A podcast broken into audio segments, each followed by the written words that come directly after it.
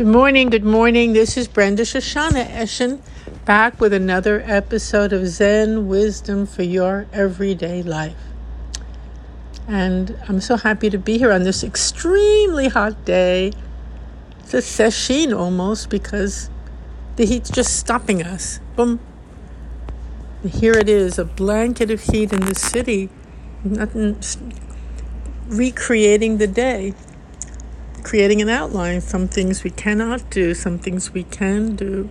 Very clear how certain times circumstances just come in and recreate our day, outline our day, say yes to this, say no to that.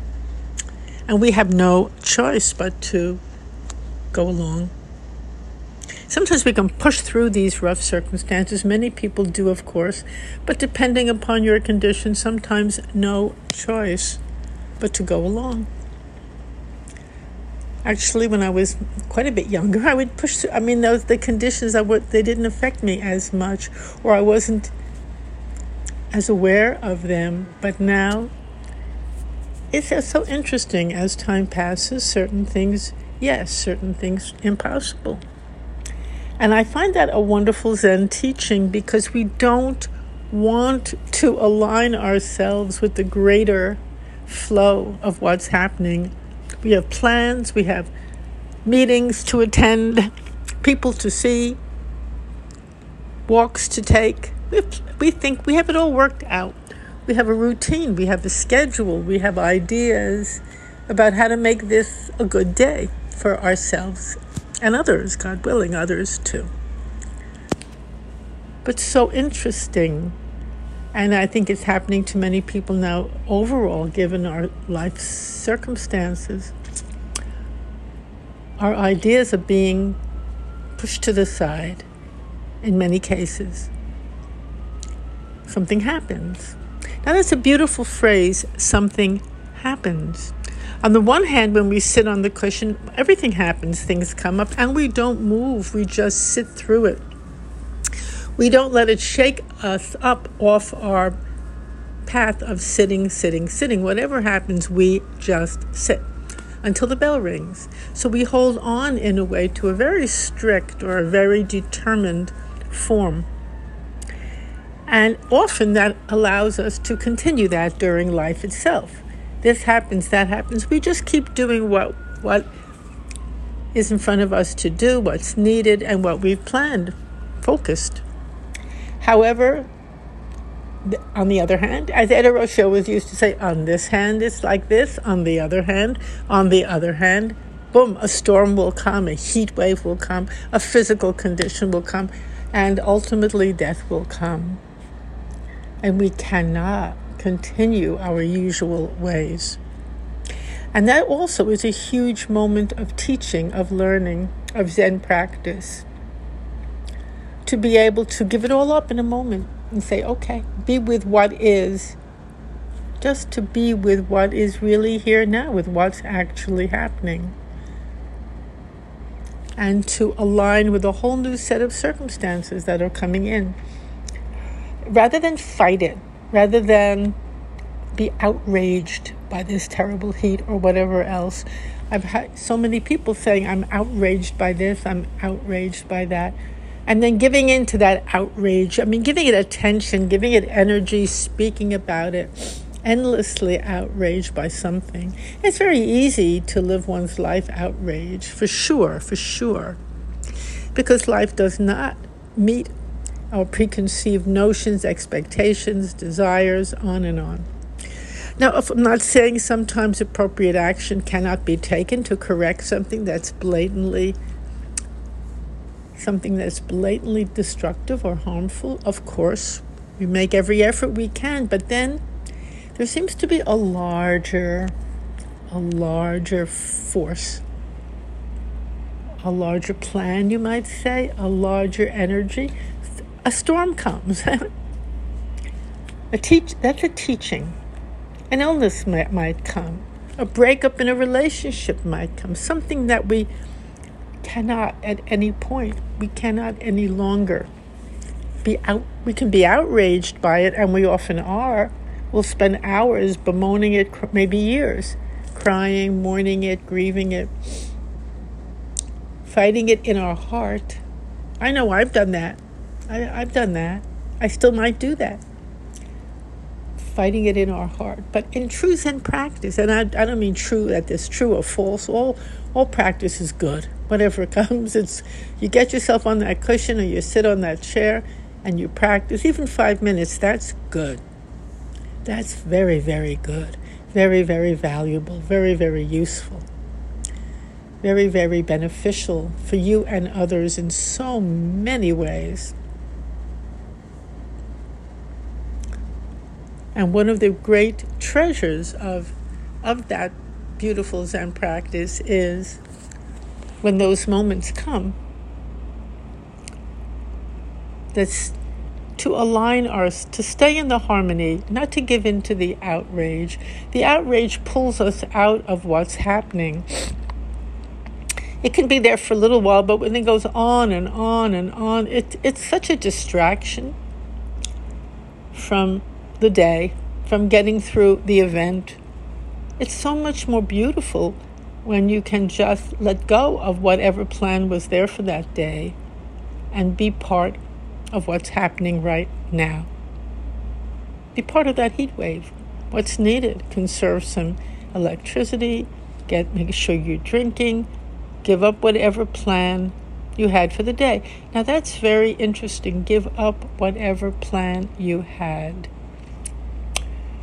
In one sense, that is practice we have plans. It doesn't mean not to, to do them when it when it's harmonious.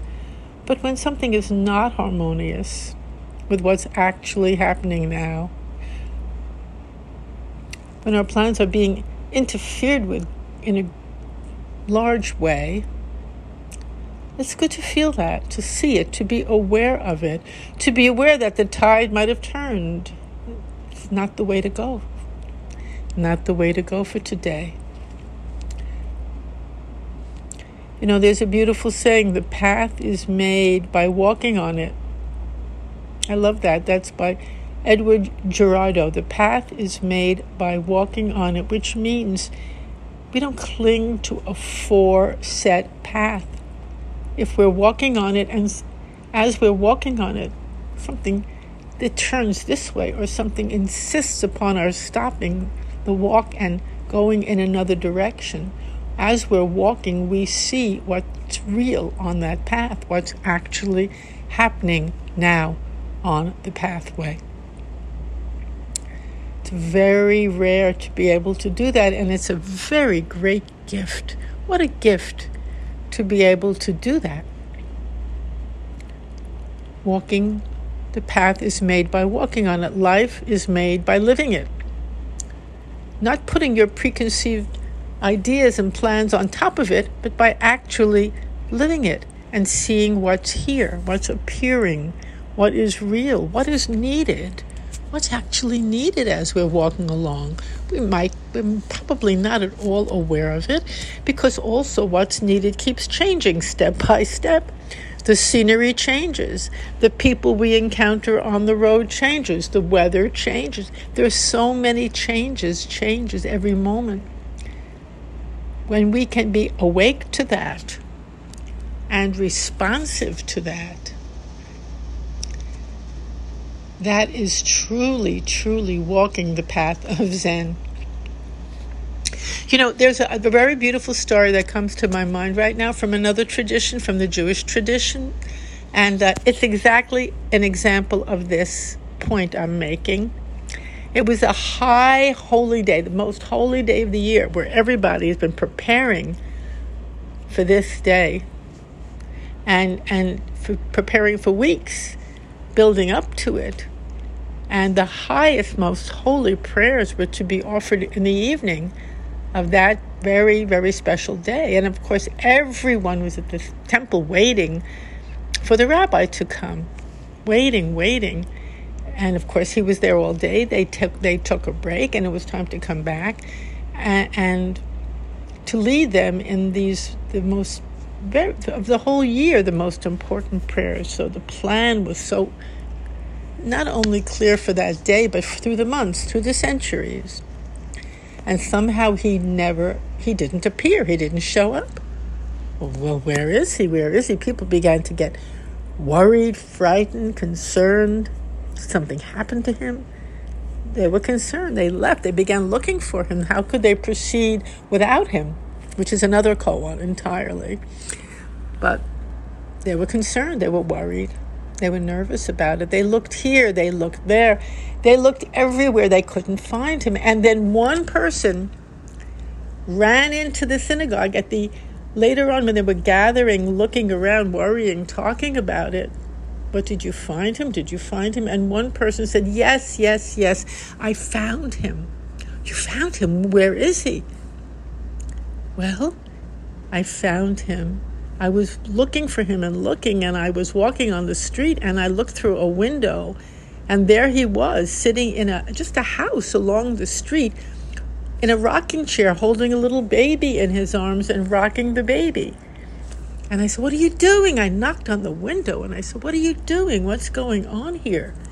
And he said, Oh, he said, Yes, yes, I was on my way to come to temple for the, these high prayers. I was on my way. I was walking the path. I was on my way. And I heard the sound of this baby wailing and crying, crying so hard. And I looked, and the door was open to the house, and I thought, what's going on here? I knocked. There was no one there. I went in. I looked in. The baby was all alone, crying and crying, crying. And I went in, picked the baby up, sat down on the rocker, and I'm comforting him, comforting him, rocking him, soothing him. Wow. That was that rabbi's highest, most holy prayer to comfort that crying, frightened, desperate little baby. Wow. That story has always, always touched me so deeply. I love it so much. It is such a Zen story and koan for us. And of course, we can find these beautiful Zen stories and koans in all the religious traditions, of course because they're universal, they're for everyone. They touch everyone's heart. We've all, part of all of us is that baby crying, crying, frightened, alone. And this particular rabbi, this particular Zen teacher, same thing, is walking along the path, preordained path to where he thinks he's supposed to be and go. But the cries of the baby that he heard as he was walking by, which he never expected to hear. Didn't didn't expect that, but there they were so piercing. They pierced his heart so deeply that he was able to let go of the pre-planned activity and tend to that child, tend to that being in deep need right there and right then. That's a Zen man. That's a real Zen man.